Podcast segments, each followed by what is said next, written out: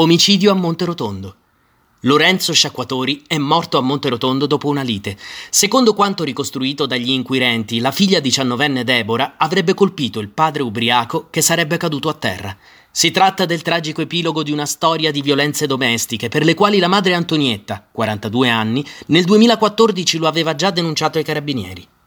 Gli stessi militari dell'arma, quattro mesi più tardi, avevano posto l'ex pugile in balia di alcol e droga in stato di fermo per resistenza a pubblico ufficiale.